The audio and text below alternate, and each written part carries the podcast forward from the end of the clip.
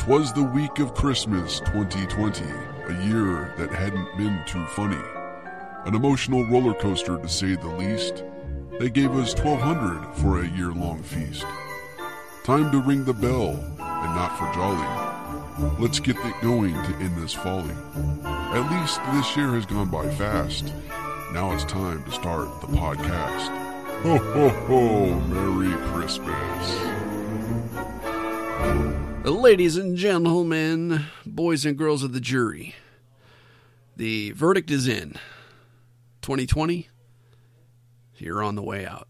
This is the Ring Scoops Podcast, the Christmas episode. I'm the webmaster Wade Needham, joined with McAvall, Cat, and the DA. Happy holidays, everybody.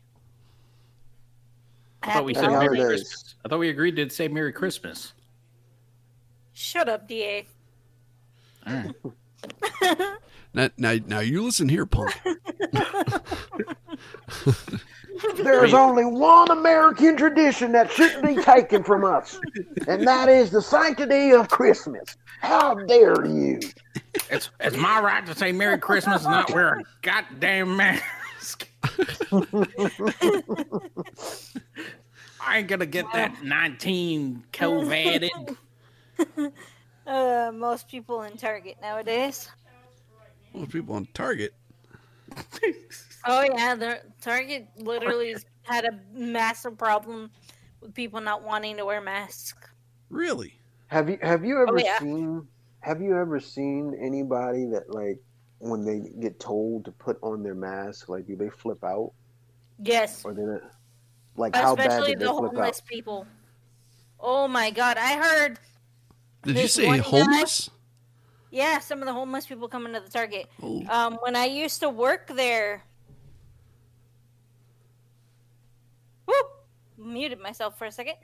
We actually had a guy that um, literally. Shut up.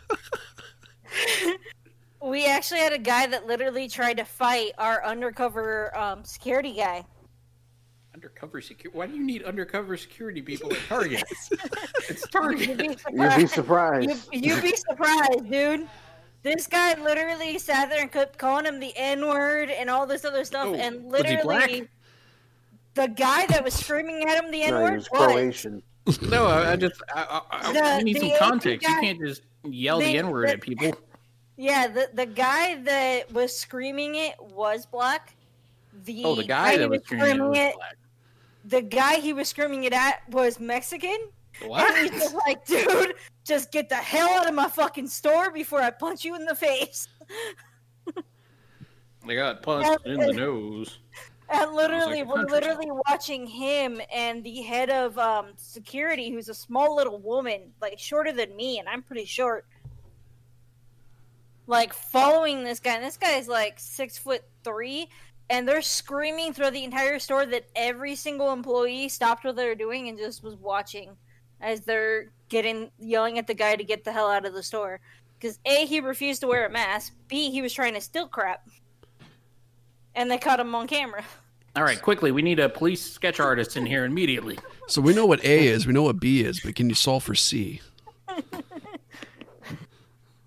Solve for C always. I didn't know there was going to be a test. Wait, Math? No. But she said always. I don't know what that means, especially with the tone that she said, like always. always, you know, always. What type of target is this? you, Just got real, an you air- got real hot. So it's a racial target. no, actually, we've had some pretty bad people, especially now with 2020. I can Like, see uh, man. like Walmart's new marketing campaign is we're not as bad as Target, Walmart. Walmart always. Actually, Walmart is pretty bad, but uh, Target, we've had our fair share of racist people that Should be like the tagline for America. America, we've had our fair share of racism. America, Oh, no, yeah, literally, some of them. literally, this one guy literally got mad at my friend because he started making like my my friend was working electronics, and this guy kept came up to him after he was helping another guy, and he goes, "Well, I didn't want to ask for your help because you were helping that guy, and then proceeded to make all these other s- racial statements. And so my friend just went, "I'm sorry, sir, but I can go find you somebody else because I'm not going to help you."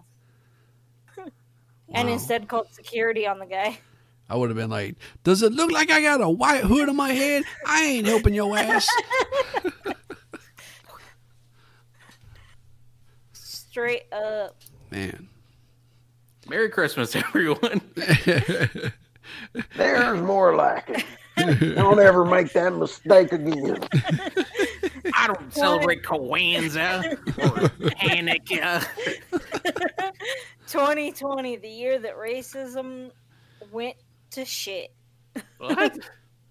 that Ch- that Chanukah holiday is where the DA puts one of them pogs or slammers on the back of his head, right?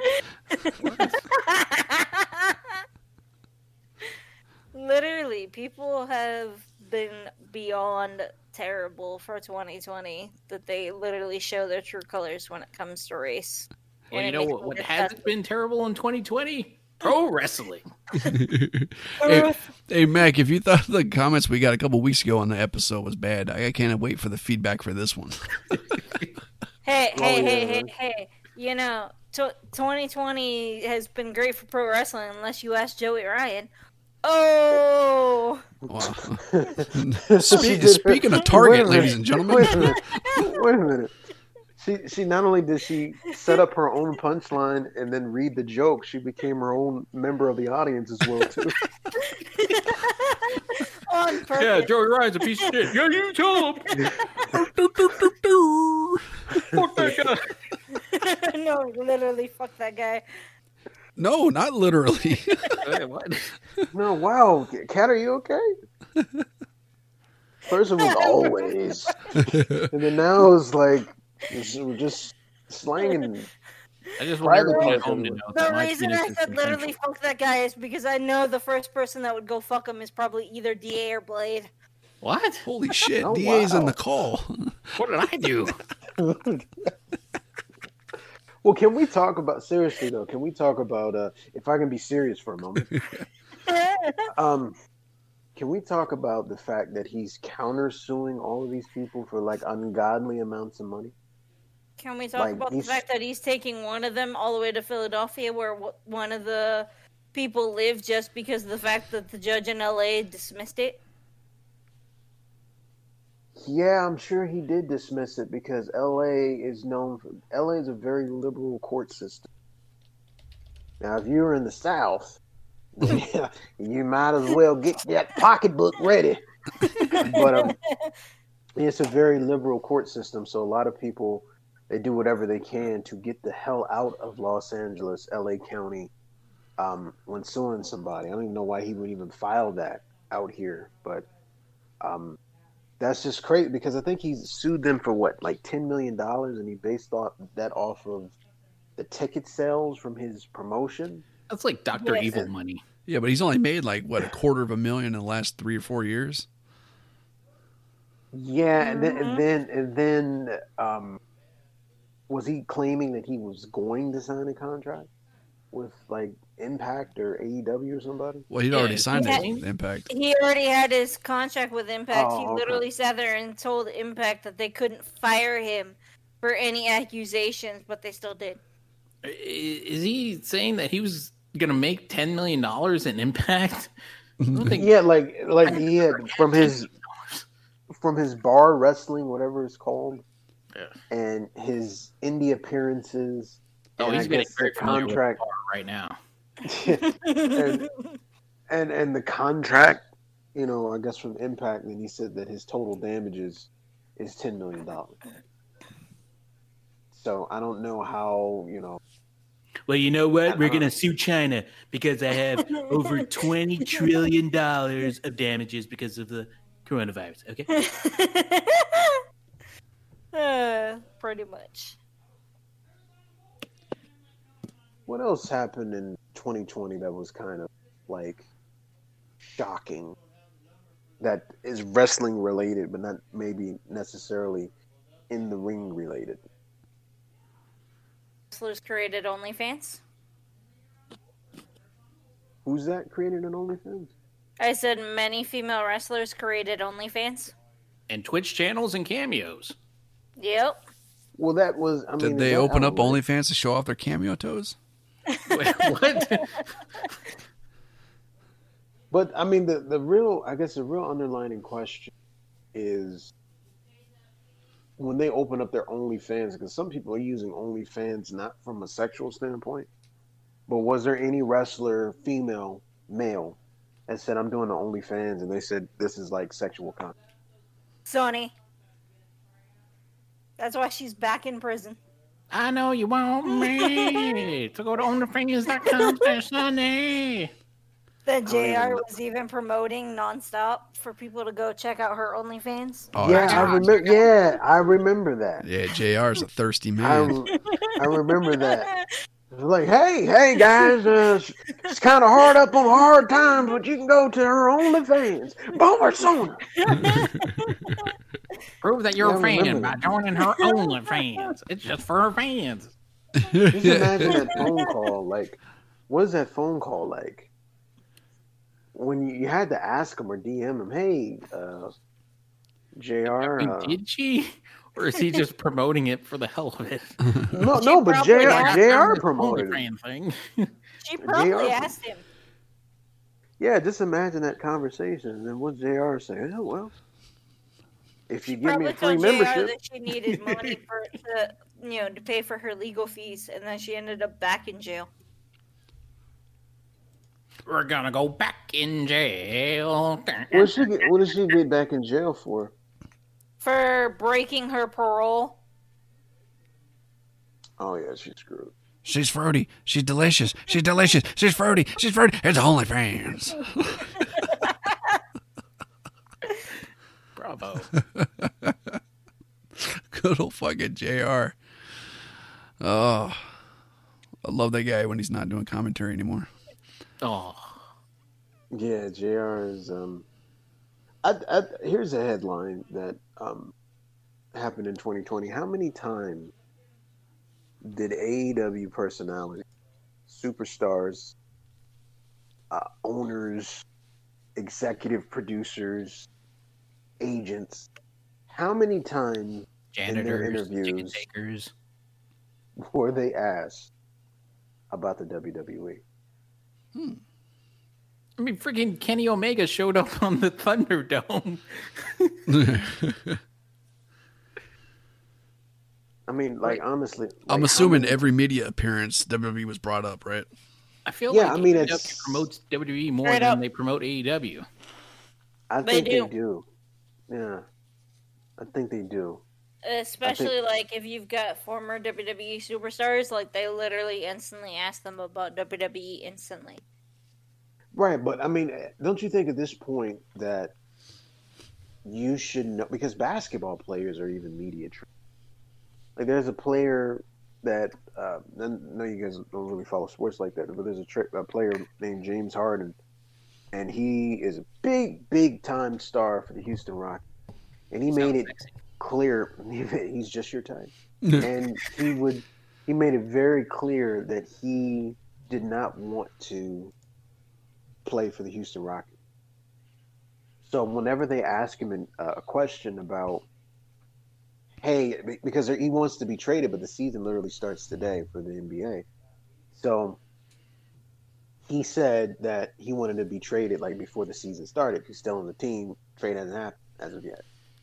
So he's been practicing with the team and all of that because he's still on the team. So they always ask him a question Hey, uh, since you've been practicing with the team, um, has your stance changed in terms of wanting to be still a part of the team? And he always would wish, respond with, next question, or I'm not answering that, or um, I've already talked about that. I'm focusing on the team. I'm focusing on the. So they always would. He was. He's media trained to dodge these questions, or to not answer them. So, my question is, why doesn't the AEW guys do? Why is it? it's You know. But I was just gonna say, I, I think it's because most of their fan base is that riled up anti WWE fans that want to say fuck WWE, fuck Vince McMahon, you know. So to have your wrestlers say that thinks that they're just going to bring more more of an audience in where I, I don't I don't see that. I think you're just keeping the same audience. I actually have to agree with DA right there. What do you think, Wade? I think uh, I think the to branch off what DA's saying, which I agree with. Um, I think they're doing it to pop the boys. Um, they know their audience. They know their audience is going to pop for that, so they're popping their audience as well. Instead of looking at the bigger picture of how is this going to make us look to people that aren't watching our product, and it backfires on them because of that. Because in any other realm, that doesn't fly with anybody but they think it's okay because it's wrestling. So they look at even media interviews as something they can kayfabe, which in 2020 you can't do that anymore. The business has changed; it's evolved. And the ironic thing is, these are the people that always advocate for the whole.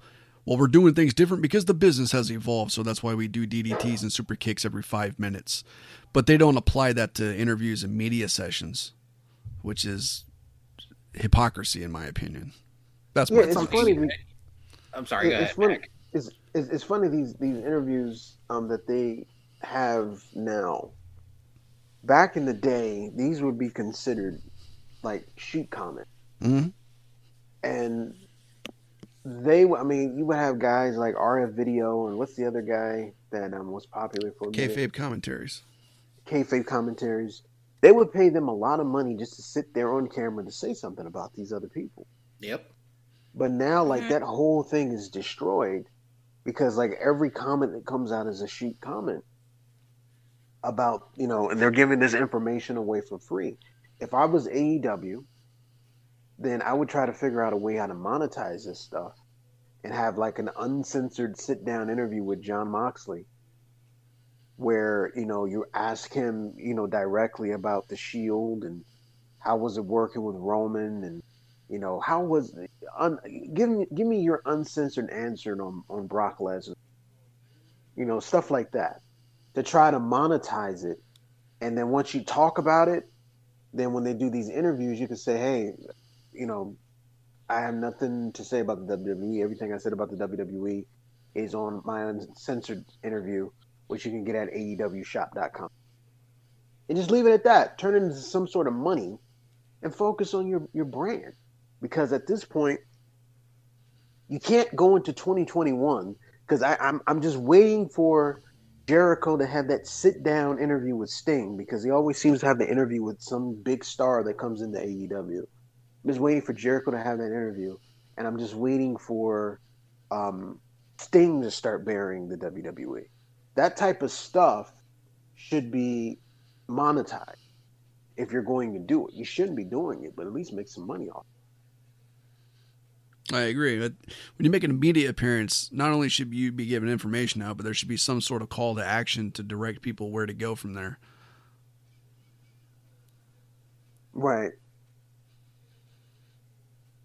Can't just blindly think, "Oh yeah, I see this guy on TV. I'm just to follow his shit." No, man and it goes to something like Da and I were talking about. Um, I, I, can't even remember to be honest what we were actually were talking about, but it, it was either earlier today or last night. Um, you know, when you do something like that, I mean, you kind of have to pretend like your audience is a bunch of three year olds. You can't just always just show them stuff. Sometimes you do have to just tell them something. You know what I mean? Like right. you have to talk to them like they're little kids, just so it clicks. Right. Yeah. And uh, you know, I, I just wanted to say I, want to go back to something that Wade said earlier about uh, the mm-hmm. guys just trying to uh, make the the guys the boys in the back pop for stuff, and, and you know that's something I had totally forgotten about. That's pretty much what AEW does is they're doing everything for themselves. You can tell by their matches and their storylines. It's not to get fans interested in it. It's just for them, you know, be like, oh well, I did this because I wanted to, and stuff like that. You can tell. You can tell that they're pushing themselves and I'm not saying that from a good perspective. I'm just saying that from a perspective of like they've never done this before. So mm-hmm. they think that what they're doing now is great because they've never done it before. So like for instance, like I could make the you know the best hamburger I I think I can make in the world, but if I go to Red Robin or or some other gourmet hamburger place and I taste their hamburger compared to mine, I'm like, yeah, theirs is much better. So I think that's what AEW is doing. Is like, hey, we've never done, you know, weekly television. We've never done storylines that branch off into each other. We've never done, you know, gimmick changes and and and and had to put on live pay-per-views. So we're doing great because we've never done this before. But in actuality, there is a standard, which is the WWE, and that if they could really learn the lessons from the WWE, if they just focus on what they're doing right, you always want to talk about what Vince is doing wrong. Let's talk about the stuff they're doing right. Like visually, that freaking Inferno match. Yeah. Visually, oh my god. like when the fiend was in the ring and his hands raised up and fire was everywhere? Come on. Visually, unbelievable. And uh, Da, you and I were talking about that last night too. Um, you had pointed out to me a comment on Facebook you saw from one of our friends, uh, Ben Thomas, right? Yeah. What what, what was it that Ben said?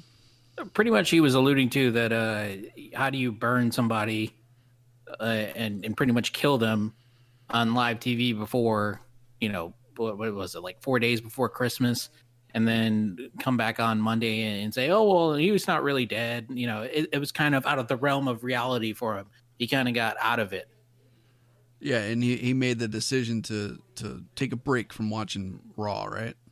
Yeah, and, and that's something I find myself struggling with, where you know I can't really get lost anymore in in wrestling because of the outlandish storylines, but I, I, do have to disagree with uh, Ben uh, and agree with Mac that that that just it looked amazing, and, and I kind of wanted to go back and watch the match. And it kind of reminded me too of a tweet that I saw from Aaron Rift Sunday night after the the pay per view because somebody was asking him about it as well, and he said, in his opinion, it's no different than if you're watching Friday the Thirteenth and how many times Jason Voorhees has been stabbed, shot at, put on fire, drowned, choked, all that stuff, and he keeps coming back.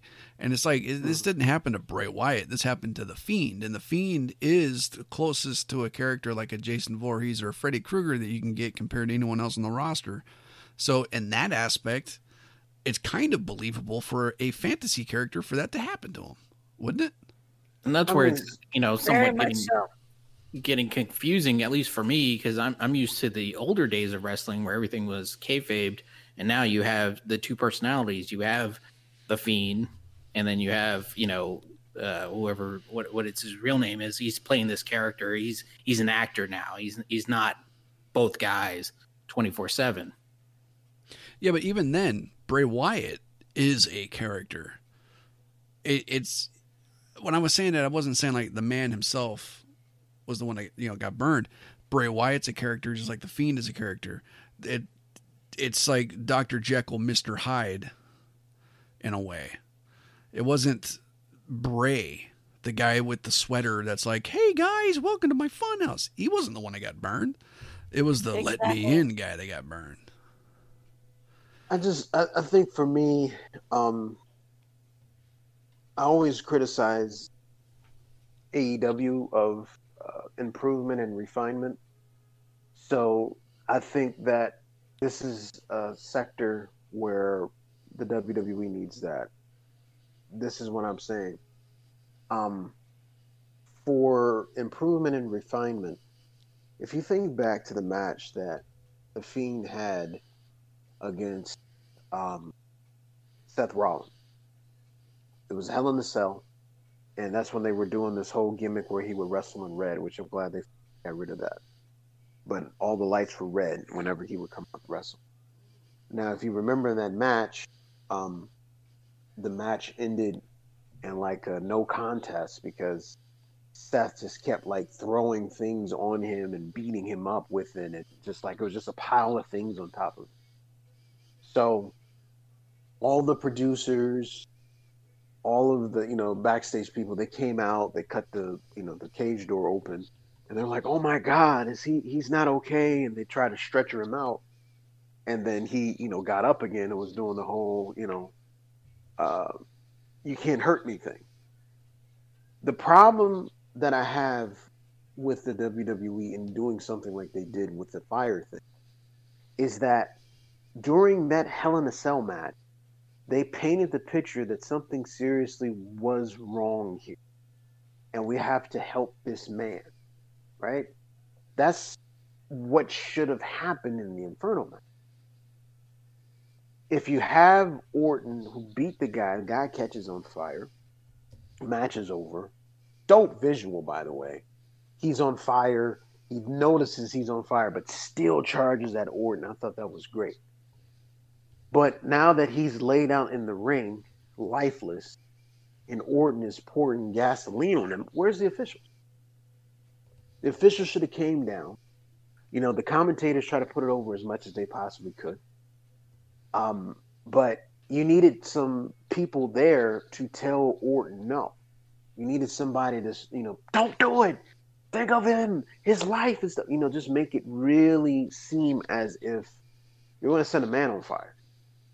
Not only did you set him on fire, but then he was on fire for a while. No one came with fire extinguishers. No one came, you know, and then he he was able to pose while the guy was on fire, and then the pay per view went off. So I just would have liked a little bit more believability, where if something like that happened to someone, and we're thinking that's really Bray in there burning, should have been a lot of people coming out trying to help and trying to talk Orton out of it because I think it would have made that look that much more uh, of a serious situation. Well, let me ask you this, because uh, I I can't remember exactly, but back in Royal Rumble '98, when Kane and Paul Bearer set the Undertaker on fire in the casket, did the referees come out and try to stop him? Um, I think so. After after after it after they were set on, it was set on fire. I think so. But not when he was pouring the gasoline were, on it. I don't remember if there was one official there or it wasn't a group of people. I could say that. I do but know I, I, on the Raw afterwards, they showed footage from after the pay per view where the referees had uh, used the fire extinguishers and they used an axe to bust open the casket. and Undertaker wasn't there. Wasn't it? Yes, that I remember. Yeah. You think they should have maybe done something like that last night on Monday Night Raw for Bray Wyatt and the Fiend?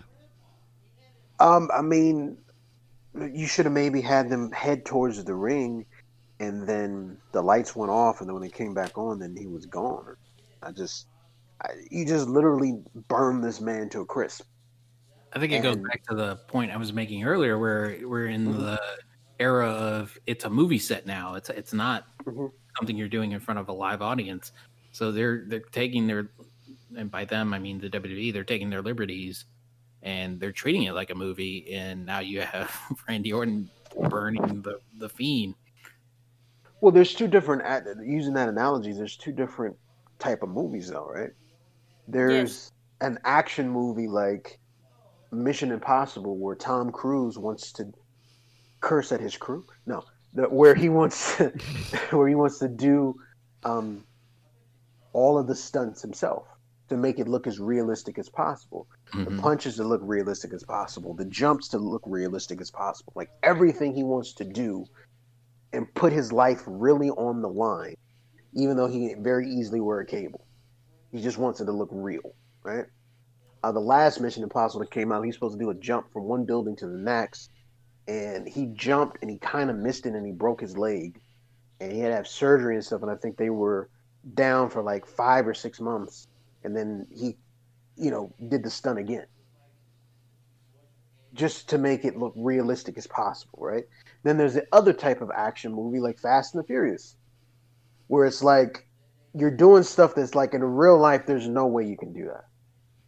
Like what was it? Um, Hobbs and Shaw, where I think The Rock was holding the helicopter with his with his bare hands, or something like that. Yeah. Like like like you you have to just choose what type of action situation it is. So I just thought that the WWE is more in the realism business, more of like the you know the Mission Impossible type, I guess movie sets compared to the CGI super duper fake, you know stuff like Fast and the Furious. And, and and I think it was when you had live an live audience and you had to do stuff in front of the fans. But now it, it's it's a closed set. You don't have to do stuff in front of fans. You're just doing stuff in front of the camera. But I also think going off of what Max saying is, you know, if they did something like that of having them like come out, then the lights going out, and then suddenly he's gone, it would have made the whole segment with Alexa that much better because the fact that then it would have been like, well, where the hell did the fiend go? And then bam, here's Alexa in the middle of the ring at, An- at Randy talking to somebody randomly in her pit in her playground. It would have made it ten times more better and a lot more creepier. You know what would have been kind of cool too to add on to that is if that segment last night with Orton and Alexa Bliss. Can you imagine as soon as like the lights go out and they come back on and they got the play set in there and all that stuff? If if the fiend's charred body would have been laying there as if like in the underworld his body and soul is still there but in reality he's not. Kind of like how they played the whole thing on stranger things where you had the reality and then you had the upside down. That would have been awesome. That would i think that would have been kind of cool. especially with the fact that she was like kind of pointing to where his, his body was originally. Yeah. And if the camera had like panned down to sit there and see like his body being there, like that would have been awesome.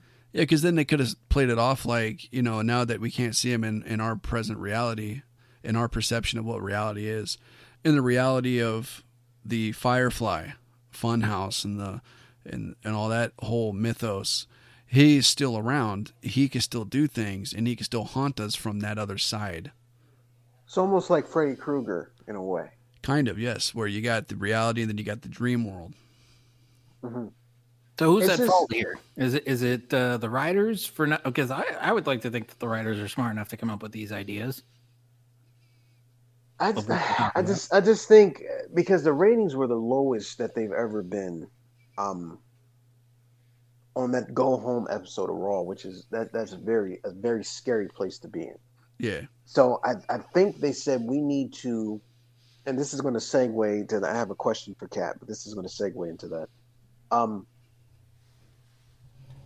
they have like repeatedly done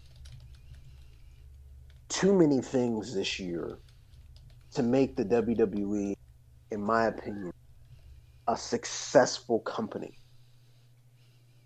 Yes, they make money. Yes, they have these television rights. Yes, they're doing okay with the network. But in terms of when fans come back, in terms of creating compelling storylines, they've done too much. And when I say done too much, you got to look at this. Paul Heyman had the book, and Paul Heyman was focusing on building. In fact, we did a show about that. We were talking about how we were giving Bruce Pritchard props a few months back, but then we said we are going to have to wait and see because he kind of was building off of the residue of what Paul Heyman had built. So now that Pritchard fully has the book, we now see that he just ran this into the ground. It's crap. It's crap. So it is. They should have stayed with the the the edict that Paul Heyman set down, which was we got to create new stars. He was pu- pushing Ricochet. He was pushing Apollo Crews. He was pushing Aleister Black. He was uh, pushing um, uh, Garza and Andrade um, and Andrade. Zelina. He was pushing and Zelina. He was pushing. He got the Street Profits on the. He made the. He, he called the Street Profits up early, and he said, "Oh no, Vince, I just want to, you know, just want them to be backstage. Just want them to be backstage." And and he basically pulled them off of NXT. He said, "I want these guys," and pulled them off of NXT. And when you interview any of the members of the Street Profits, they say, "Oh yeah, we're a Paul Heyman guy." Because he went and got us. So he was creating these new stars, and I'm sure there's some guys and some people I left out that he was pushing. Like he was really, they were really trying to get over the Viking Raiders, like really hard trying to push them, at least trying. You know, he helped Seth Rollins change into you know the the Monday Night Messiah. You know, they put they they did every put Murphy with Seth Rollins, which is something that I don't think any I don't think anybody would have thought of doing. Help Murphy get over. So he did all these things to push the WWE into a new crop of stars with new storylines and new, you know, whatever. And then all of a sudden, Vince doesn't like it. The ratings dip a little bit. And then all of a sudden, he's out the job. Pritchard comes in, and now it's the lowest it's ever been. So, of course, they're going to try to do something that's going to pop the ratings for the pay per view, like this Inferno match. Of course, they're going to do that because there's no other way around it. What else could we possibly do that's going to have people tune in to Monday? Now, they did it, and then Monday came, and then they dropped the ball again. Why is Alexis in the ring on a playground set? Then she's saying, if he comes back? What do you mean, if he comes back? What is this? No, the Fiend is not dead. The, the promo should have been in the middle of the ring. First of all, you should have had Alexis come. No music, no lights, just as Orton is talking. You should have had her come to the top of the ramp, crying and bawling her eyes out. And saying, Why did you do this? He was my best friend. Because we're trying to make the fiend a face, right? So why did you do this? He was my best friend. Why did you do this? And then Orton, you know, say some line back to him like, Of course I did it. There was no other choice. There was no other choice. And maybe after she's crying or something like that, then have her start maniacally, I said it wrong, just have her start laughing really, really hard. Like have her cry real, real hard, right? And then have her just start laughing. And then have her skip off and people would be like, "Well, wait a minute, what? What was that about?" Rather than having a, slide and a swing set and all, it, it didn't work. It just didn't work. I think that whole thing with her on the swing set thing would have worked if it was like a video promo, but I have to agree with you there. That's like one of the biggest things that I've been saying is you know, you look at literally the beginning of this year the stars that Heyman was trying to create. You know, one of the things that, uh, you know, talking about a female wrestler that actually recently got fired from WWE, you know, Zelina Vega, one of the things she actually talked about on her very first stream when after leaving the WWE was Heyman had the plan that they were doing a whole feud with Aleister and Andrade for the US title and they were going to have Zelina in the middle of and continuously keep hinting is she going to choose her husband or is she going to choose her business partner?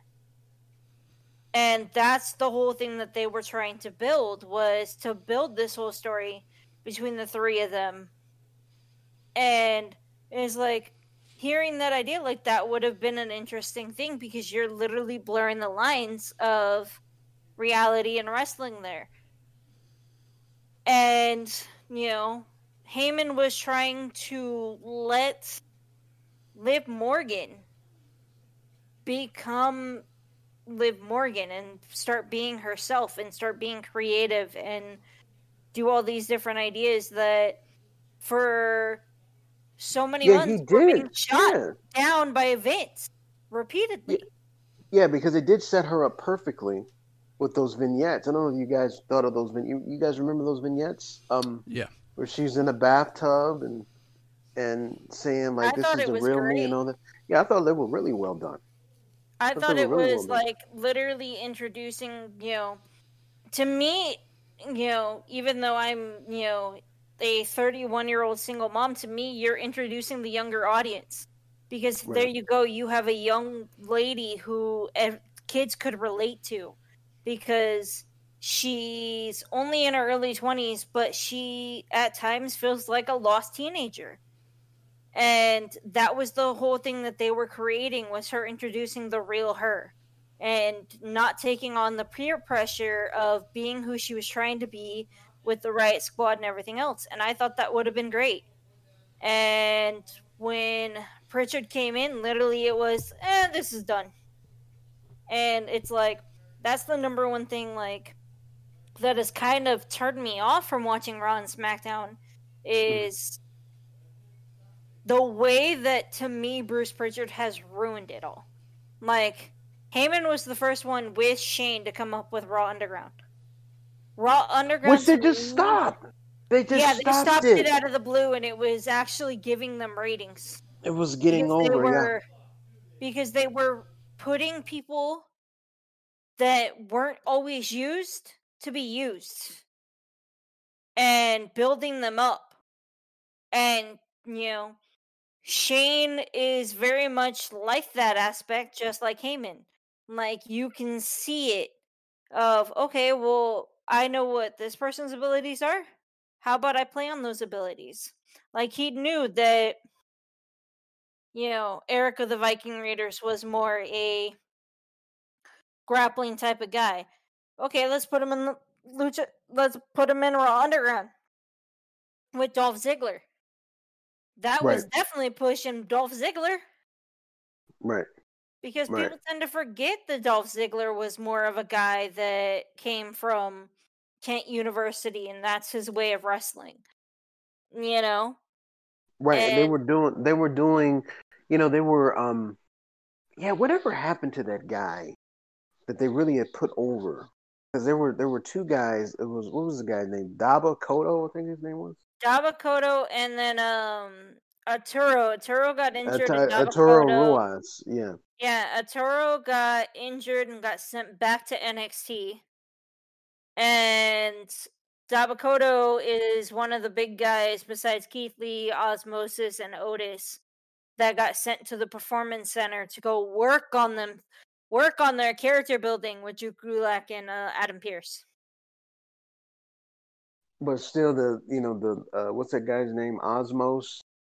Yes. He, I don't think he can work really at all. But he, you know, he, he just Vince has a thing for guys that are like seven foot something.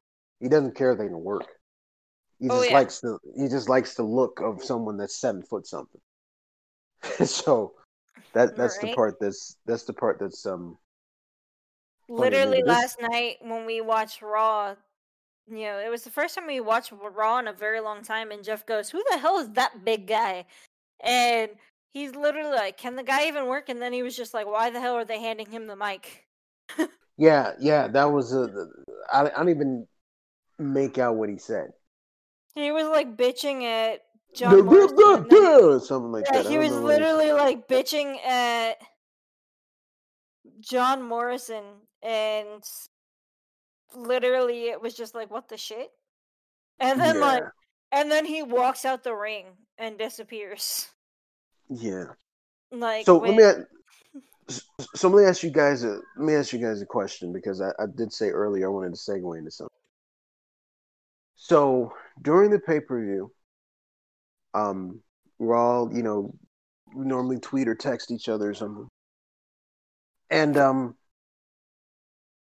Drew McIntyre opened the night with AJ Styles. Now, Kat, you had a very big problem with. Most definitely.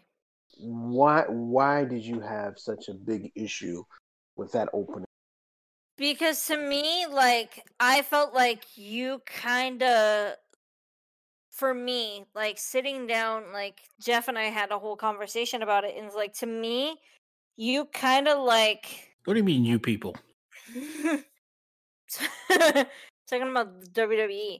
You know, like, the whole thing of. Opening, opening up with AJ Styles and Drew McIntyre literally was a whole thing to me. Like it shouldn't have been done. It's like I could have understand it, understood it if it was like the the second or third match, with the fact that the the other t- TLC was like towards the end, like hell, even like in the middle. But the whole thing was opening it with that match.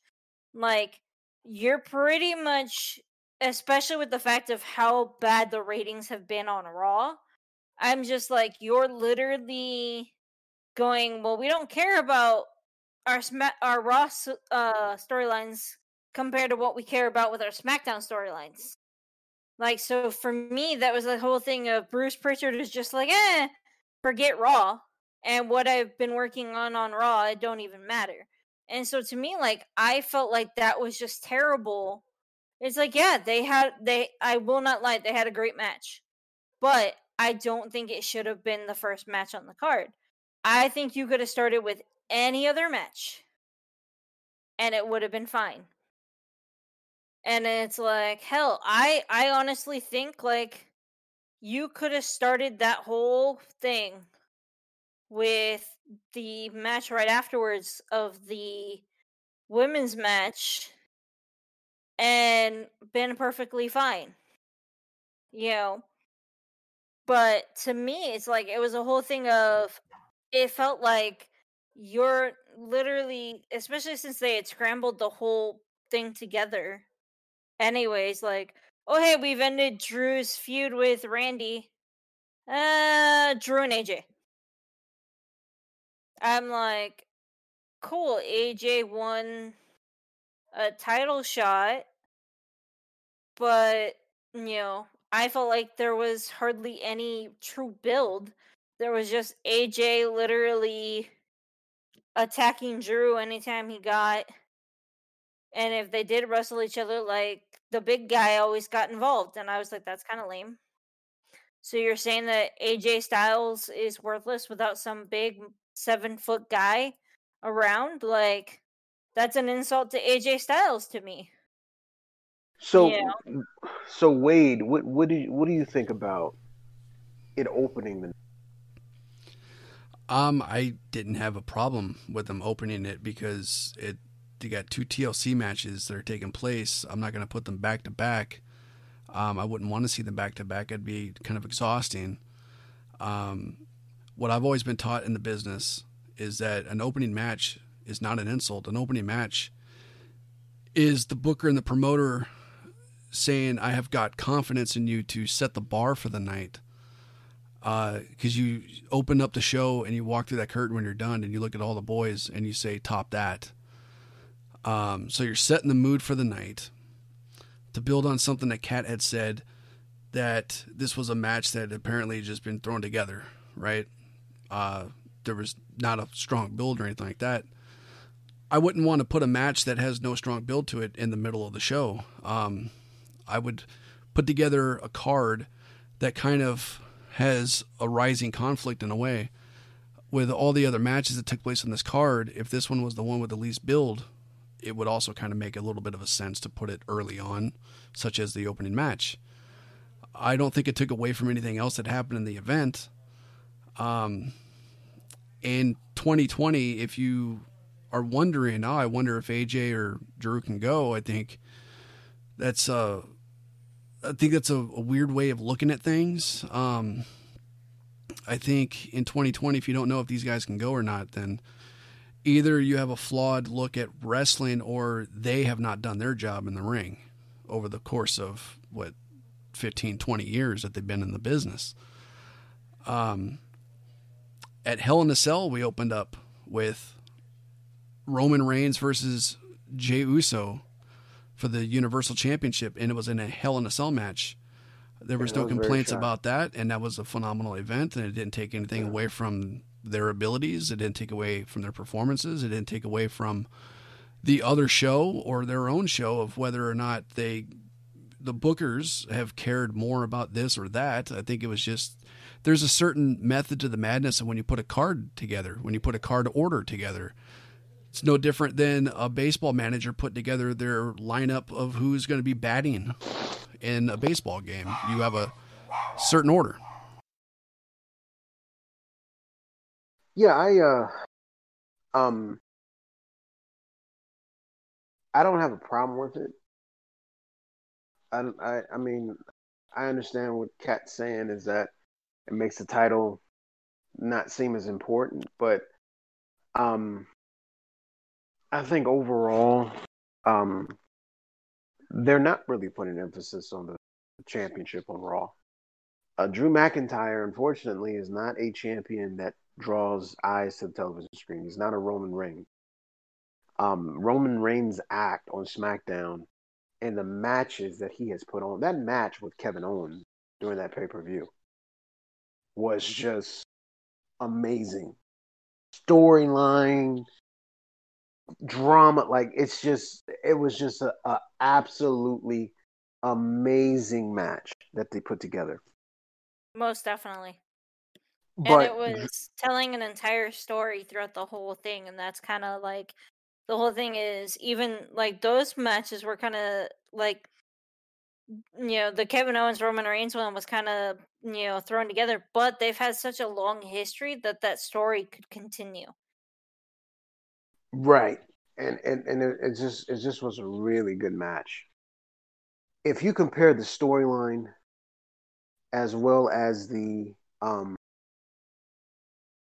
match itself to what Drew McIntyre has been putting on for the last three or four months, you'll see that it's a very sharp contrast in terms of exactly how Drew McIntyre is and what he can do compared to how you know Roman Reigns is and what he can do. I just think that Drew right now is not the person that should be the champion right now during this time period. And there's no disrespect at all to Drew McIntyre's capability.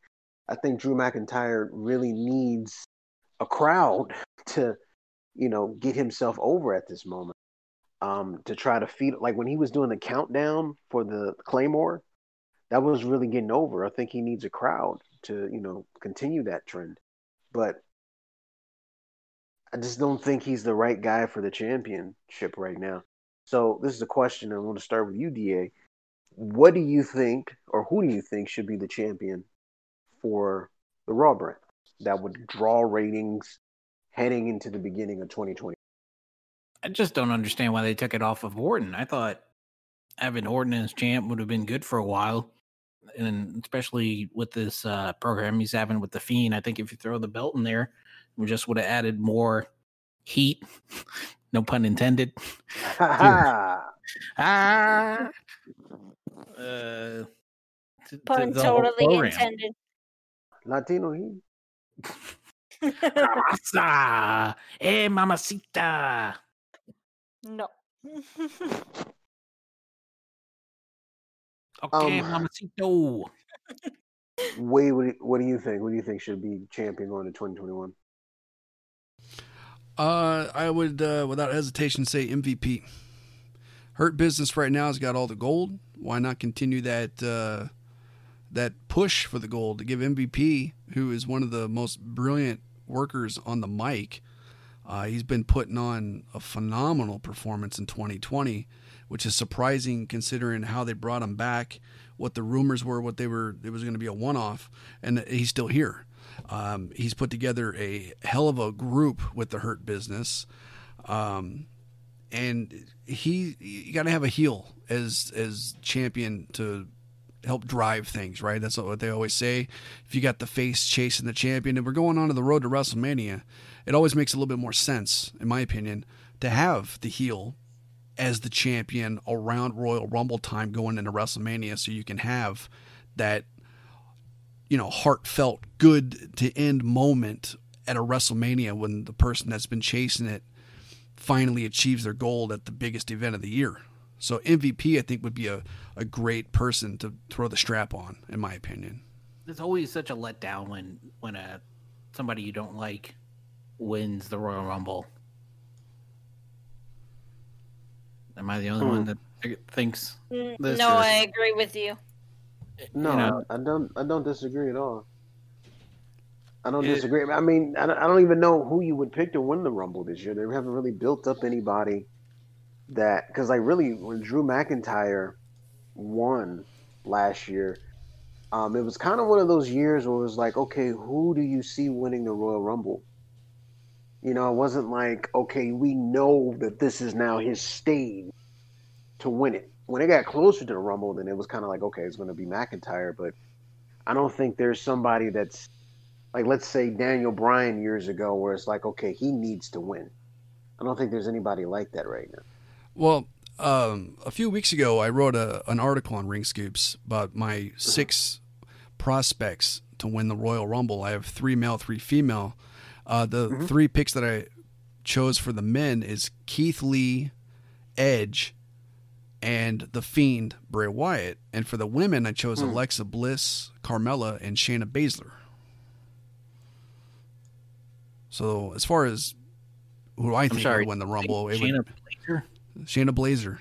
Yes. No, okay. Just Yeah. wanted to make sure. Um. Yeah. Those were my those were my six picks to, to win the Royal Rumble, and I it, and three four weeks after I wrote that article, I still stand by those.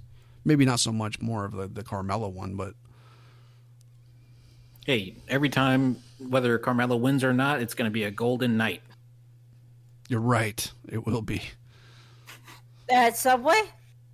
Oh, she's she's going to take a shower. It's going to be a gold. Wait a second. Hey, now wait a minute. Come on there, Da. You got to Come on now. Corey, Corey Graves loves to eat it fresh. What? Wow. You know Hey, what? oh, like I said, Kat's in the mood, man. Kat You is in the what? mood. Fresh Santa Claus. He likes fresh cookies on Christmas night. Kat, I got a question for you, real quick, and this is a great segue. Uh, do you know what the word bukkake means? Bo- bo- Yes, bo- I bo- coffee. All righty, Oh wow. just kind of Yeah. curious. She's in the mood. She's in the I've already said there and said this to you. Yes, I do know it. No, never had it Well, done. thanks Thank for letting the world we know that we have to- already had this Wow. conversation. Yeah, I didn't. I didn't think uh, we were going to have you had it done before. Man. No, he asked me this the other day. I asked her what it was, not if she wanted to be part of it. I was like, Just to clarify out there. Surprise, that's why we're all here in this podcast. Surprise! Merry Christmas! All right, whip them out. What's your favorite kind of oatmeal sorry. cookie? You asked me if I knew what it was when I said yes. You said there and said I'm kind of curious, and then you asked me when I explained the context of it. You're like, "Did you have it done to you?" I was like, "Oh God, no." You know what you're saying right now was in the the context of a private message. Keyword No, on the was private. Twitch. was it on? No, it wasn't on Twitch. When I asked Yes, you if it you was knew on what Twitch. cocky was, was it? Yes. Is that video on demand available to the public, or is it only for subscribers Yes. only? It's probably viewed for video anybody to watch. Well, first you said a firm yes. Now you say Uh, probably. I just want to know why I wasn't involved in the conversation. because you don't you don't you don't know about Twitch. You don't go to Twitch stuff unless somebody tells you to, Mac. yeah, that is true. Yeah, I thought Bukaki was a city in China. Shut up, TA. I think that was next fuck to it. Bangkok. Jeez. I wrote it big. I have a huge. but but to to answer uh, your question there, Mac, of who I think should be the champion in the 2021, I have to agree with Wade. I think right now the best person to put it on is MVP. With the way that the Hurt business is going, I I think like they're, uh, you know, I don't care for Bobby Lashley. I really don't. I'm going to say that I disagree. Well, when, why do all the African American men need the championship belt? We never had all the white men have the belt. Wait a second. Shut up, DA. But literally, I think right now, with the way that this group is growing, I think it will be great for them to It- it- have it- every single belt. What would another word that would be appropriate for this would be that the, they have e- evolved into such a good group to have every championship. Almost. Ding, ding, ding, ding, ding. You said the magic word. Exactly, it would be an evolution moment. It would be an evolution moment. That was a huge moment for that group at the end of Armageddon, with all Exactly. of them holding up title belts. that would I, to me that would be a great way to end the Royal Rumble is if you have every member of the Hurt Business end up on that stage just like Evolution did with all of them holding up world championships. I just see this is the thing. I don't disagree with a world champion in the hurt business. I do disagree with it being MVP though. Only because um Bobby Lashley has really solidified his character as like, okay, once I put on the hurt lock, then it's going to be very hard for you to beat me. Like they really put it over. And they really put over his mean streak. Like they really made him someone that is like, oh, here comes Bobby Lashley. They really have done that. Um, they did not do that um, when they were doing the whole Lana thing with him, which I think Oh, that whole I- I- Lana thing was terrible. it was terrible. I, I want to call it terrible. I just think it was poorly written. I think the the initial surprise and shock for like the first month was good, but then it just I don't know what happened to the booking. I don't know. I I, I have a hard time believing that Heyman had full control over that after it happened because it was it was popping a rating. The ratings were high during their segment, but the wedding, you know, the wedding thing where they introduced Liv, I think that was good, but but That was they- great. And a lot of the writing for that whole for that whole feud was actually Rusev himself. Really, Yeah, he actually admitted that one that he actually was the one working with Heyman to to write the whole thing because Bobby was completely nervous about it all and literally you know would turn to him and go, "Hey, you comfortable with me doing this with your wife?" And he goes, "Oh, absolutely, because I'm the one helping you write it." sure. hey, you okay with me uh, performing b- b- b- b- Bukalki on your wife? sure. Sure, as long as I'm involved. Anything Um, for the business, brother. Apparently, Bobby Lashley didn't know gimmick. about one night in Milwaukee. What was that? Apparently, Lashley didn't know about one night in Milwaukee. Oh, jeez. I had forgotten about that. Um, yeah, so I, you know, overall, I think Lashley should get the belt. He's the most believable person. I think he had a fantastic match with uh, Drew McIntyre, and I think during that time period, for because that's before they came up with the name the Hurt Business. I think Mhm. Lashley should have won won the title while they were building their ranks up. So I just think that it would have been a, a much better situation. How about this, If- Mac? What about this for a scenario? What if uh, Bobby Lashley goes to the Rumble, beats Drew for the belt, and gives MVP the U.S. title? And MVP's next challenger comes up and says, "Hey, you can't just get titles handed to you," and then they have a feud over the title. I think that makes sense. I like that. That makes sense.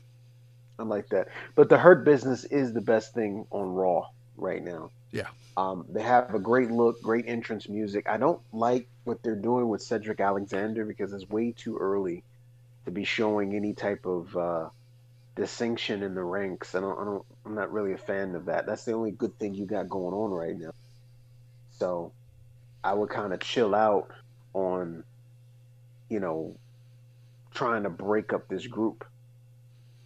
I really would chill out on that. I think you should really focus on because they were trying to do this whole thing with retribution. and They just kind of killed whatever momentum they had with that. And now retribution, a whole group is is feuding with a ricochet. Mm. It's not good. It's not good. Ba- not, not good basketball. It's not good. Um, it's not good writing. You can do better than that. Yeah. And that's like the whole thing, like that I feel is like, in all honesty, I think because you have Pritchard doing both shows, you're now having Mhm. one show start lacking. Because Now, the now fact that talk he was me up mainly about when Pritchard wrote that show from last week, and you guys didn't like it. you know, like the whole thing was to me, I feel like with him having, you know, I think he's more focused on SmackDown at times because SmackDown was the first show he had, and then he got handed a Raw. So a lot of times, I think Raw gets the the short end of the stick, although what's it is fun- the bigger show. Well, what's funny is um,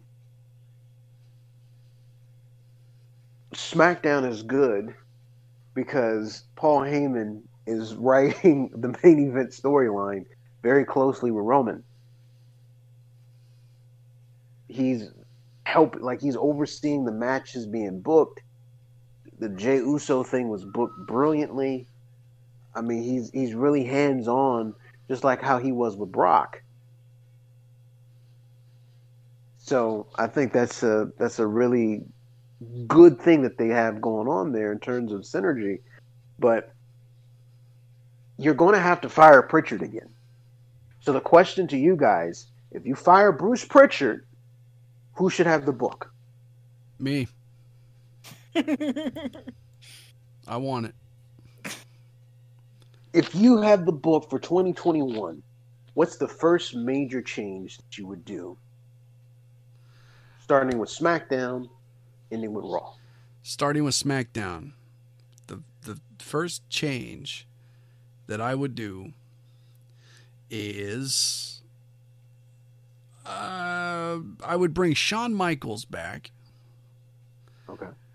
and I would have Shawn Michaels start a stable for himself. I mean, not where he's going to wrestle or anything, but he's going to bring in a guy to be under his wing and then maybe form a tag team or something like that. He's to be like, he's to push this tag team and he's just be a mouthpiece for him for a little bit and really put a lot of emphasis on the tag team division over on SmackDown because I think they got they got some solid workers over on SmackDown that could work really good tag team stuff. That's what I would do on SmackDown. I would I would I would make SmackDown because hey, what you said about Roman and Paul Heyman, like it writes itself. It's it's a they print their own money pretty much because it's just really good sh- stuff, right? But I mean, let's Right. think about something else that would make SmackDown different than Raw, different than a lot of things that we see on television right now. Is a very serious run with a tag team division. I would make the tag team division just as important as the top singles championship. And you know, I obviously have that. something like the Intercontinental title be a little lower than that. I mean, let's let's be obvious. I mean, not everything is going to be equal. Not every championship is going to be equal. The Intercontinental title is no more important than a world title, and it shouldn't be because it's not your main title. So let's just get that out the window right now too, because there's going to be somebody's going to listen to this and be like, "Oh, you know, everybody's going to be equal and they're on top." Nah, that's bullshit. Tag team titles though got to be up there. Not maybe like 99% where the world title's at 100%. So it's not exactly equal, but it's it's up there. Tag team division is where I'd go with SmackDown cuz remember early days of the brand split what was one of the things that SmackDown had above everyone else that you saw at that time? And it really helped the ratings out and that was the tag team division. When when Stephanie said we got tag titles, and we're gonna have a tournament. That tournament Yeah, almost single handedly popped the ratings. I thought you were gonna mention the uh, juniors. That's what. Uh, Super SmackDown. Porky, bring Super Porky back. Yes, you you have Super Porky and Otis as a tag team. oh yeah. yeah, because he loves the bacon. Why did they break up Heavy Machinery anyway? Like I, I, I thought that that was a good give and take. Because I that's think they were trying to do a whole feud with them, but then they did it to where they put Tucker on Raw, and now he's never even used. It's just like real life. Yoko always gets in the middle of the Beatles and breaks them up. Jesus Christ, Da. Mandy Rose is Yoko. She's more like Yokozuna, if you know what I mean. The ironic thing is she broke up a tag team to form a tag team. Right? she went from a tag team, broke off her own tag team to break up a tag team to form a new tag team. Yeah.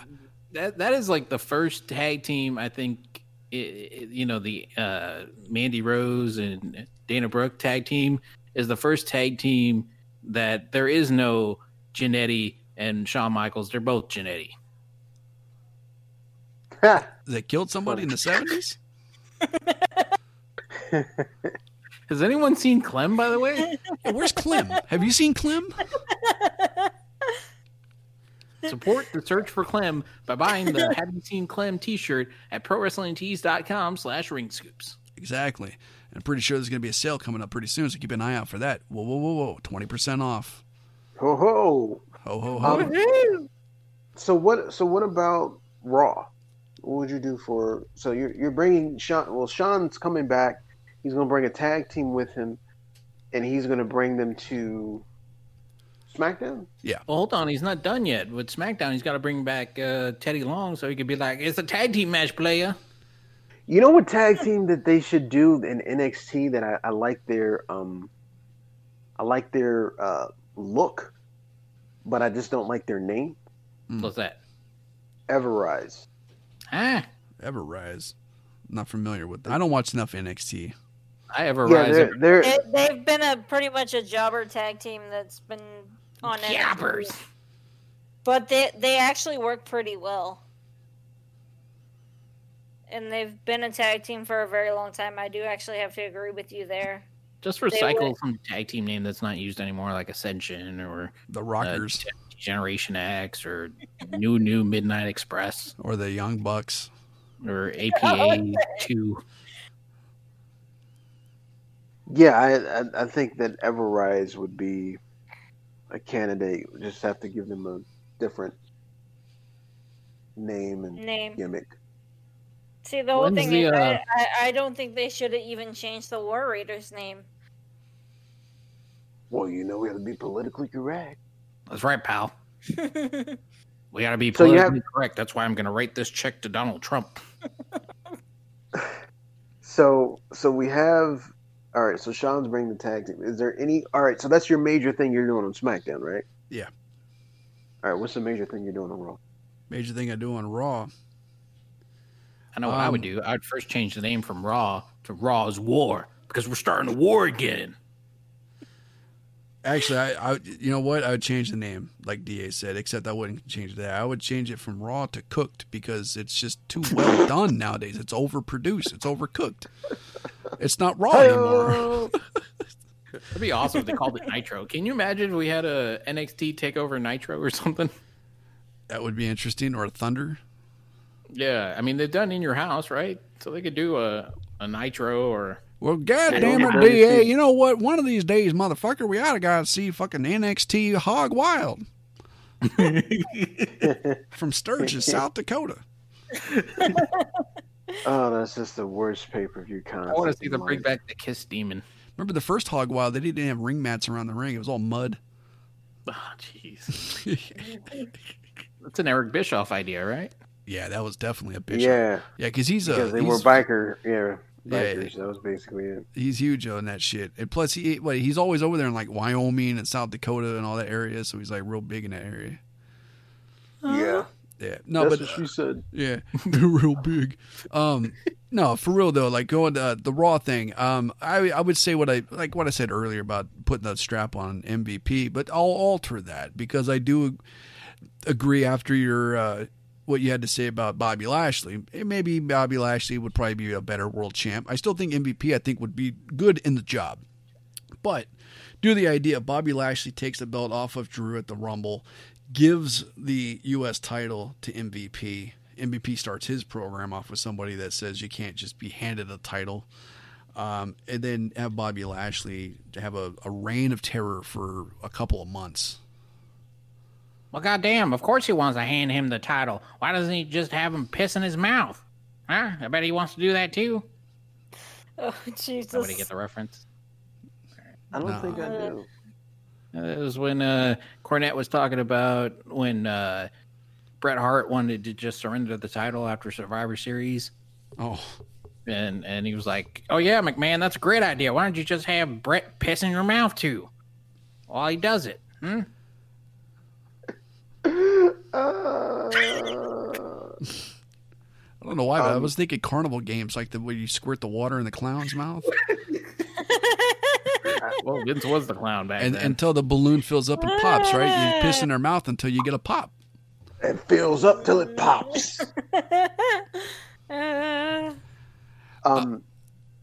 Okay, so you changed the Raw name, so I'm guessing you're changing the look, feel. Well, I was joking Uh, about the Raw name thing Oh, okay. because the you know plan off of what Da had to say. You, you can't change the Raw name. I, I, I think Raw and SmackDown, they're they're I don't like this. I never like the SmackDown name. now.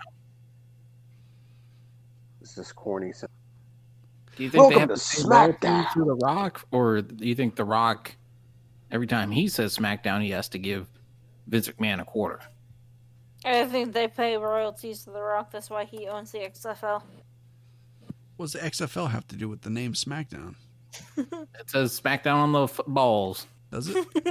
or, or uh, you know, not soccer for the uh, international audience. Well, It's actually, considering a SmackDown is now in the Merriam-Webster dictionary, wouldn't that make that word public domain? So, like, if you were to do a trademark on it, you'd have to file a 2F, right? Well, Yeah, I think so. what Yeah. if you had it trademarked before it was in the dictionary? Huh? Does it supersede? I don't know. Does the dictionary have to Um, pay I'm you not. I'm not a lawyer. yet? I just play one on TV. You'll get paid with Wade, or you could get But Wade honestly- laid. But honestly speaking, I think that um I guess I'll give my SmackDown idea. My Smack my SmackDown idea that I would do majorly change SmackDown is I think that we really need to make this Roman Reigns thing like a real stable. Um I love the head of the table tagline. I love that. And I also love the fact that they were playing with the idea of calling them the bloodline, which I think that's just really a dope name.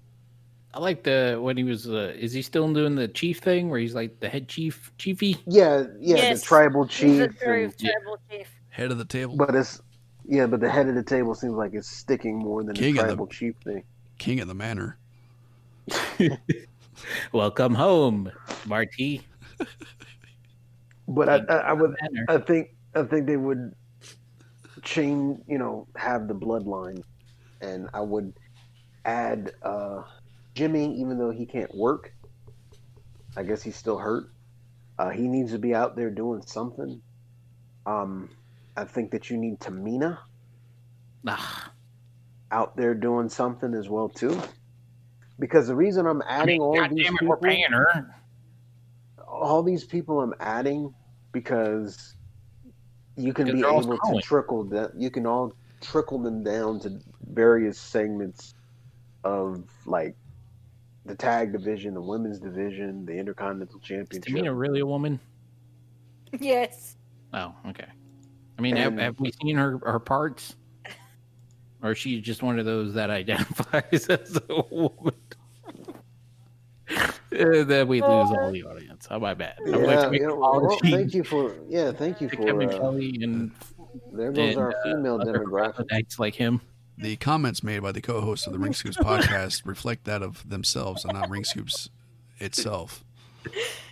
The the comments made by DA reflects on DA and nobody else. I would like I for tried to throw a whole general net over the whole thing, but okay. to come back and do uh, do his the seg the shtick they used to do, where uh, the Rock would call him Hermie. That would get over today, right? Oh Jesus Christ! You're so dumb. Damn, dude. What? You, you have Heidenreich start doing backstage interviewers again as well. Jesus Christ. I mean, if you're gonna come in with these million dollar ideas, you're you're hired. Uh, I, I, you know, make the bloodline an actual group, and I really want Samoa Joe involved somehow. Does he? Did he die? Like, does he? Is he not able to wrestle anymore? Like, what's the? You have a guy that's good on the mic and was great in the ring, and he's doing commentary. So, is there a reason? Is he retired? Because you can replace, you can get guys that are good commentators but it's very hard to get superstars, and he's a superstar. So why why don't you get him? And I would love to see him in a feud with maybe Roman Reigns. That'd When be they talk about Samoan heritage, and then it, he's going against the bloodline. You know, Samoa That'd Joe against cool. the bloodline. That would be really, you know, you can really paint this whole Samoan heritage thing, and that would that would be really really good. That would do a lot for because Joe can. Joe on the mic is lethal. Yeah. So, he could cut a promo about like, hey, Samoa is not just in the name, but it's in the blood or something. Right, he, right. So that's what I would do. I would make the bloodline an official thing. I would add Tamina. I would add uh, Jimmy, and I would just make that a thing. So, and then I would have a feud start with him and Joe, and I think that you can carry that on for at least two or three pay per views. That's how it would start 2021 on SmackDown. For Raw, got to get the strap off of Drew McIntyre. Um, doing the whole hurt business idea. I think that would be what I would do for Raw. And then we need, I, I think you need somebody to like play off of. So I think that would be cool if the hurt business, you know, made some type of deal with management and, you know, had like a special general manager or something. I don't know. Like you need you need I, I, general managers. I think are kind of missed right now because you can have at least some pretty good backstage segments. You know, if you have a like a legend like Kurt Angle or somebody, but I think general managers are missed. I think that's what they're trying to do with Adam Pearce without calling him the general manager. But they're Yeah, having him do it on both shows. Yeah, well, they're just calling him a WWE official, and it's like official of what? like he's just, I, I don't know, but um, those are the two things I would do. Uh, Kat, what would you do? I Maybe. honestly, um, with SmackDown, I definitely would, you know, going off of what Wade said, I definitely would put a lot more focus on the women on the tag team division there. Um, for the men, um, because the fact that's what what made SmackDown was the tag team division. Um, for me for Raw, definitely building up the hurt business. But one thing that I would also focus on is you have so many women on both divisions, as well as, you know, so many women in your NXT roster to start building a solid, you know, tag women's tag team division and then having the other women separated to to have your women's divisions on both brands. And I think that would be great.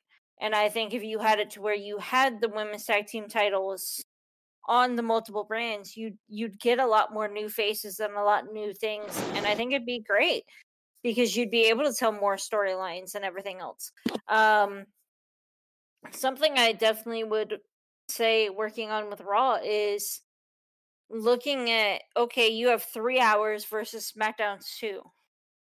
Okay, if you're noticing that there's something going on with that third hour that people are starting to get un- uninterested, you know, start working on something new and different, like how they were doing with Raw Underground. I I would have I would definitely bring something like Raw Underground back where we could slowly build new stars and show them in a different light and everything else.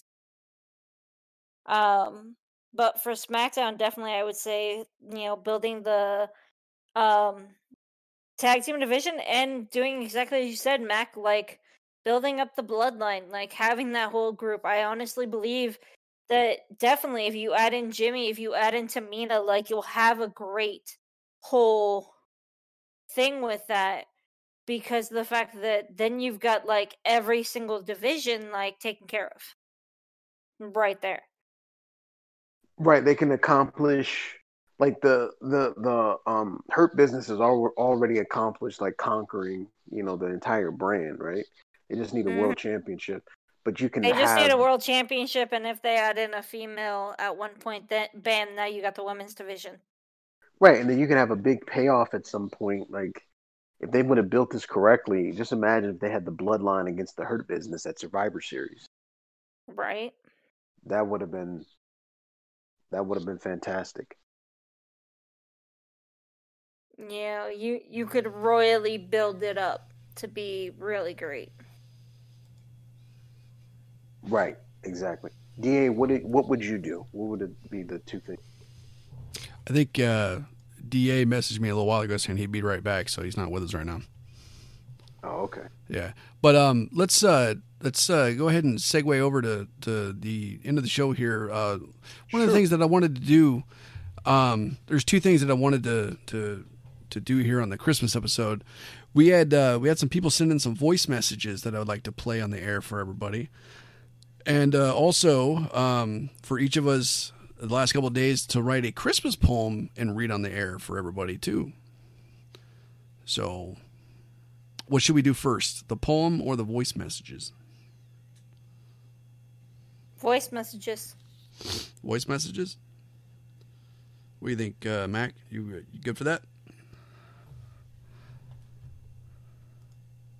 I think we lost Mac.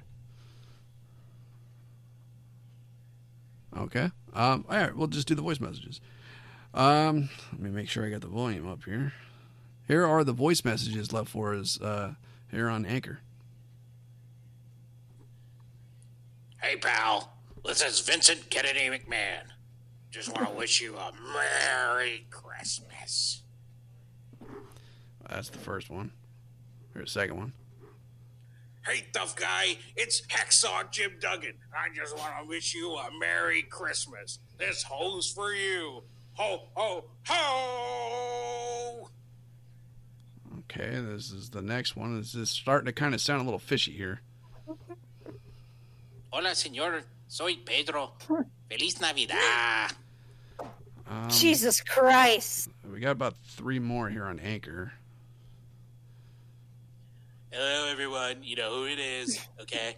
I hope by now you're very happy that I gave you 600 reasons to have a Merry Christmas, okay? Unbelievable. You're fine.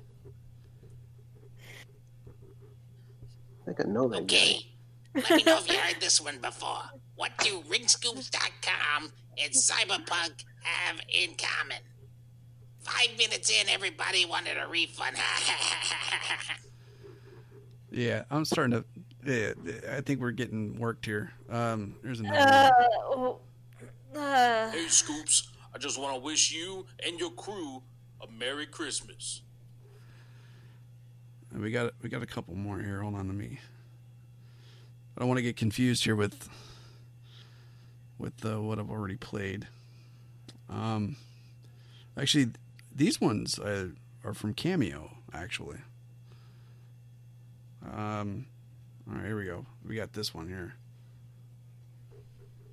Hello, this is Darmash, the Egyptian magician. And just like it, I punch my stomach and make it disappear and feed the audience to my lion. The 2020 is gone and now 2021 come by. It's going to be a good year for everybody. Oh, goody goody. Merry Christmas.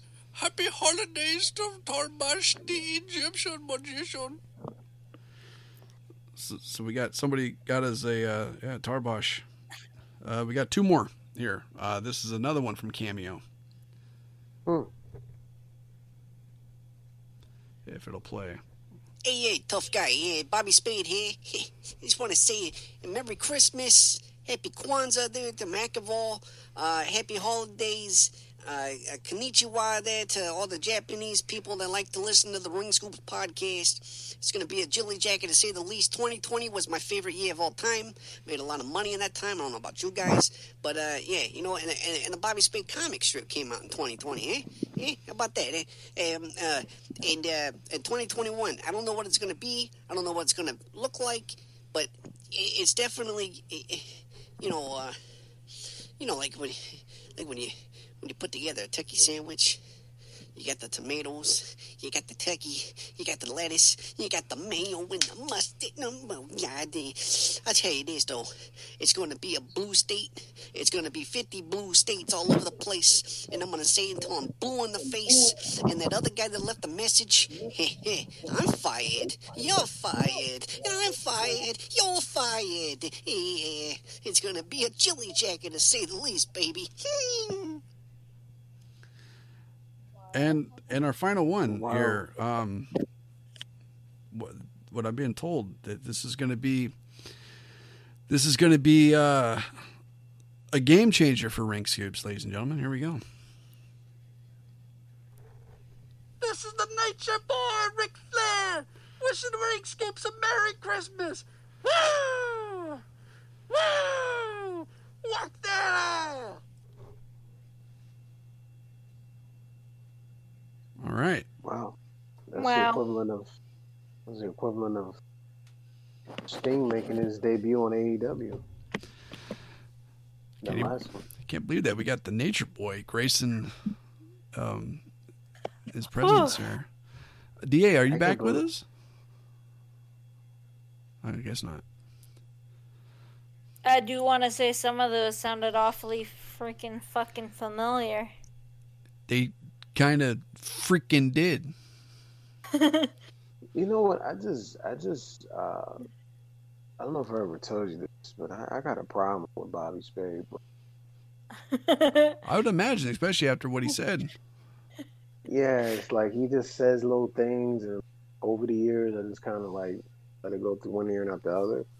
But like he says little, little, little, little snide comments, and then like he talks to you like you're a piece of shit. So I don't understand that, bro. I really don't. But it's like I don't, I don't like it Well, straight up. the only thing about Bobby Spade I like is uh, he's a money maker, and I sometimes mean, he has I his own. He has his own comic, and and and you know, cool, good, congratulations. You know, on Cameo, saw that one of the top earners. Congratulations, but you know, you know, you say like a little, a lot of little smart little comments here. I just, I'm just, just saying because I'm sure he's listening to the show. Calm down, brother. That's all I'm gonna say. You think uh, you think 2021 is going to be the year that it all catches up to him? I don't know because a guy like him always likes to. Uh, well, I'm going to say that he always likes to make money because everyone likes to make money, but he always fi- figures out a way to, you know, just kind of snake through things, you know. So he's been around for a long time, and he hasn't really gotten what he deserves yet. I guess you. So I don't know. Maybe 2021 will fix that for him. Maybe. Yeah, But he Maybe. gotta watch his mouth. yeah Bobby No. Spade, watch your freaking mouth, or as Kat would say, watch your fucking mouth. God damn it. hey, hey, hey, hey! This close to Christmas, you're going to drop a GD? Damn, that's just not kosher. what the fuck is kosher? I don't know. So I, it's, it's I guess where it's like pristine meat or something. I don't know. So uh, we uh we all got our Christmas poems. I got mine. I don't. Oh, you don't have one? How about a Christmas freestyle? I'll make one up, and it'll sound like. All right, well, Kat, you want to go first? Sure, mine's pretty long. I got it. That's what I say. Wow. All right, I'll go first. All right. Wrestling times of new, we finally got the women to be respected in the speaking out movement too. We ended the dick flip, started the what the hell is this? As the pandemic made everything in the world change, the wrestling world did too. No more crowds to get us into the matches, just AEW trying to act cool.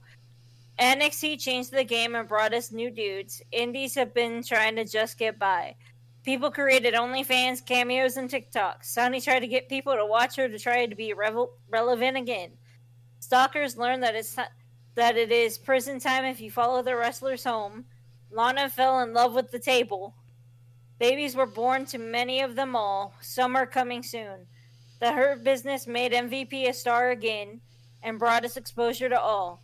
Many wrestlers needed to be let go, but let's just keep their crimes a secret after all. Twitch was on the rise for many of the stars, but AJ Styles had to bring it to a downfall. We saw 30 years of The Undertaker and a shocker of them all.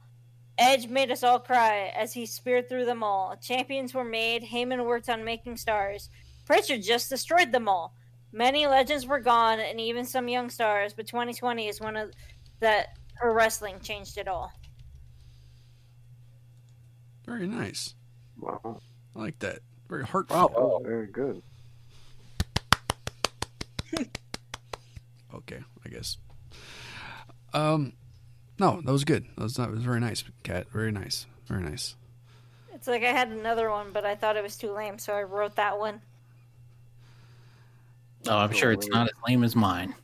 I feel really unprepared, but it's it might be good. Just wrote it in my. Uh, a DA, uh, would you like to go next? Hey, McAvoy, do you need me to give you a beat? Fuck. That's sound not like you. racist at all. That sounded like you lost a wrestling match with the fucking scotch tape. Oh, what? Anyway, here's mine. Listening to fans is something promoters don't do. It makes us sad and makes us want to boo. You'll like what we'll give you, pal. It's what the boss said. Short guys getting over? Maybe when I'm dead. Former WWE champion John Cena says the champ is here. When he comes out, grown, grown men refuse to cheer. Maybe for Christmas, Cena will get over with all.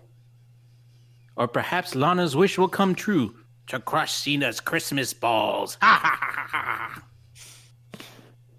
That's it. I told you it was pretty crappy. Mm, I liked it. I liked it. Thank you. Thank you. Thank you. Very, very good. Very good. McAvoy, you want to go up next? Oh, Jesus Christ. All right, here we go. Um, AEW on TNT. What do I see? What do I see? I see Tony Khan. Con artist, con man, AEW. That's not my brand. What's my brand? I'll say to thee, I like watching NXT. NXT, now that's the place I want to go. But NXT goes a little too slow. Maybe, maybe if it just had a chance, maybe NXT would be better if they treated it as a main brand. What's the main brand, you say? Well, it's Raw or SmackDown. And if I'm watching Raw SmackDown, I came to get on down. Why?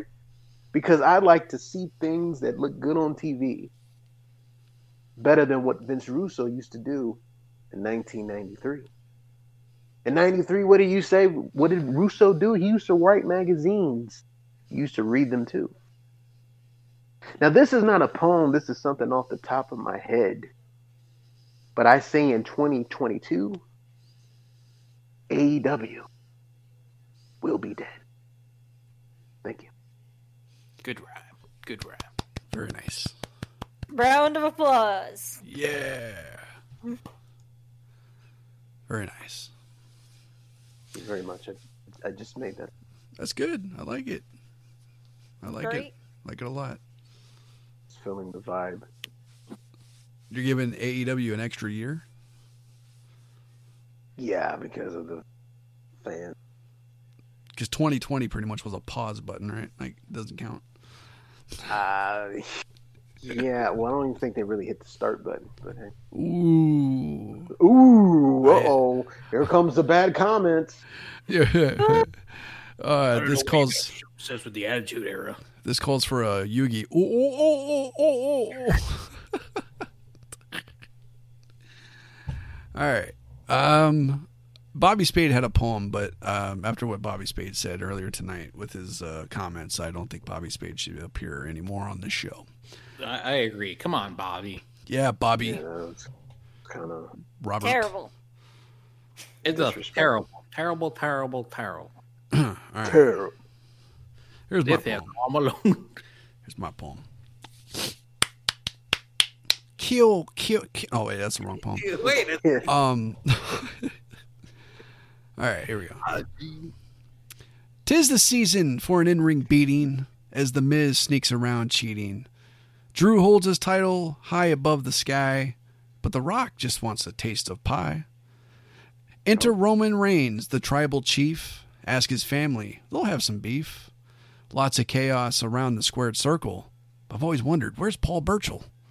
Speaking of pirates, let's hmm. walk the plank. Wasn't it funny how the Miz lost money in the bank? Looks like Retribution's lost its heat. Every week they see nothing but defeat. We're almost to the road to WrestleMania. Hopefully we'll see Gangrel from Transylvania. But first this Friday is finally Christmas. All I ask for is just a little bit of bliss. To close out this poem, not by the genius, I hope in 2021 we'll see again full arenas. That was good. nice right. Nice right. Thank you. I thought you were going to end it by saying, "I hope in 2021 we'll see Val Venis's penis." Hello, lady. Oh, He kind of verbally Yeah, tweets so- that every day on fucking Twitter. the big Valbowski doesn't like to wear rubbers or masks. Or mask. That kind of reminds me, DA, uh, you know who was asking about you the other day? Ooh. Absolutely nobody. Oh. Hey-oh. God rest his soul, Pat Patterson. Love you, man. A tremendous mind lost Well, your, your mom. in the world of professional wrestling Wow! 2020. Wow! We just had a moment, and then Da just couldn't help him. Yeah. Your mo- your mom's a tremendous person in pro wrestling. DA, what's your name? Blade? No, Do you need your loot? All right. Well, before we head out, um, does anybody have any shout outs or any plugs that they want to pop out there for everybody? No. No. Instead of so aggressive. No. well, I would like to promote uh, my podcast that I do with my buddy Rob. It's called Two Guys Drinking, and you can listen to it at anchor.fm slash two guys drinking. Or if you're watching this on YouTube, it's in the description box. Thanks, Wade.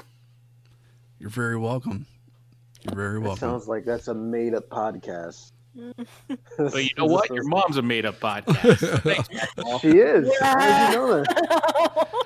I'm waiting for the uh, the 2021 version of the podcast, Two Gals Drinking. Well, DA. we all identify as men. You, you, you, and like your mom and your sister should do a podcast called Two Gals Drinking, and they could drink wine while you guys drink whatever the fuck you guys drink.